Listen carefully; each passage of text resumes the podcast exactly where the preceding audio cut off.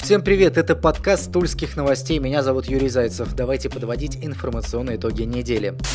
Если постараться и все хорошенько посчитать, то можно сэкономить миллионов так 300. Стала известна стоимость моста через УПУ. Обойдется он в 450 миллионов рублей. Документ, согласно которому средства пойдут на большую стройку, подписал председатель правительства региона Валерий Шерин. Деньги выделяются в рамках субсидий в 2020-2021 годах по программе модернизации и развития автомобильных дорог общего пользования в Тульской области. Откуда сумма в 300 миллионов, озвученная в начале? Дело в том, что в прошлом году на штабе по развитию Тулы звучала именно такая сумма. Прошло время, пересчитали и удивительно, вышло меньше.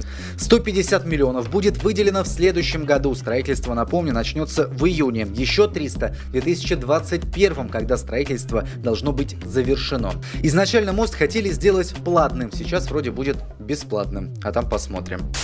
И еще на тему дорог. 450 миллионов. Ничто. Участок трассы М4 в Тульской области отремонтируют на 6 миллиардов рублей и сделают платным. Сумма в 6 миллиардов висит на госзакупках. Автодор ищет подрядчика на исполнение работ по ремонту участка с 275 по 287 километр. 6 миллиардов и жалкие 193 миллиона 200 тысяч рублей, конечно, максимальная сумма контракта. На эти деньги планируется довести дорогу до определенного параметра с четырьмя полосами движения, возвести три развязки и переустроить и укрепить путепровода. Работы должны быть завершены до ноября 2021 года. Заявки принимаются до 18 октября. У вас еще есть время, чтобы заработать свои первые миллиарды. Еще на тему дорог, но немного с другой стороны. Суд вынес приговор бывшему начальнику регионального управления ГИБДД Михаилу Ясакову. Его обвиняли в превышении должностных полномочий. О приговоре позже. История следующая. Ясаков, будучи главным дорожным полицейским области, несколько лет гонял в родную Рязань на служебном авто. Естественно, синие номера и люстра на крыше давали возможность добраться до Рязани со скоростью звука. Со скоростью звука полицейской сирены. В общем, правила дорожного движения Ясаков нарушил на сумму почти в 400 тысяч рублей на территории Тульской области, еще более 150 тысяч рублей на территории Рязанской. Штрафы в ГИБДД, конечно, не приходили. Интересно, конечно, каким образом посчитали эти штрафы. Получается, их методично записывали в течение нескольких лет можем только догадываться. В общем, об уголовном деле стало известно только перед первым заседанием суда. Оно неожиданно стало и последним. Исакова освободили от уголовной ответственности и назначили ему судебный штраф в 100 тысяч рублей. Подали как-то коммунисты обращение в полицию проверить православного активиста и журналистов на предмет экстремизма.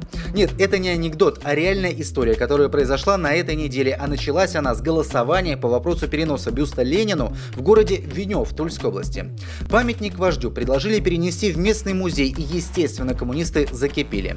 Даже предложили устроить сторожем в этот музей местного главу администрации, а сейчас собирают подписи за его отставку. В общем, коммунистов поддержало яблоко и над ними поглумился православный активист. Нет, это все еще реальная история. В общем, активист Михаил Рогов назвал союз коммунистов и Яблоко коммуняблоком. Тульские новости точку зрения Рогова опубликовали, и вот теперь депутат Тульской областной думы Светлана Белоус написала обращение начальнику регионального управления МВД и областному прокурору.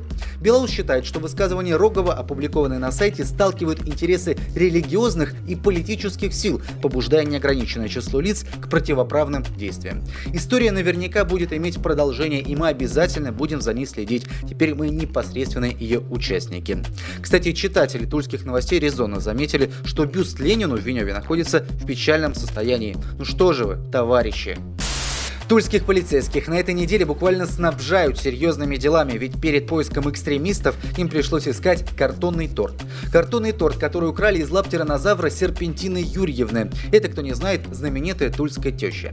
Ей на день рождения экзотариума подарили картонный торт, но вскоре он пропал. Выяснилось, что его унесли три школьницы, в руках у которых был портрет бразильского стриптизера Рикардо Милоса. Будто какое-то продолжение предыдущей истории. В общем, с тортом девочки устроили фотосессии, куда без этого выложили все в Инстаграм. Их спалили и вычислили. Торт школьницы вернули, а на родителей хулиганок составили административные протоколы. Кому-то дому влетело. Но не будем заканчивать эту неделю на такой нехорошей новости. В Заокском районе подросток спас из огня мужчину. Пожар в деревне Шеверняево произошел еще в 20-х числах сентября, но стало известно о герое только сейчас. Глубокой ночью по невыясненным пока причинам загорелся дом на несколько семей. Когда уже полыхала крыша, выяснилось, что в доме остался мужчина. Паренек разбил окно и бросился в горячий дом. Через минуту он на руках вынес пострадавшего, получившего 40% ожогов тела. Мужчина выжил. Героя, надеемся, наградят.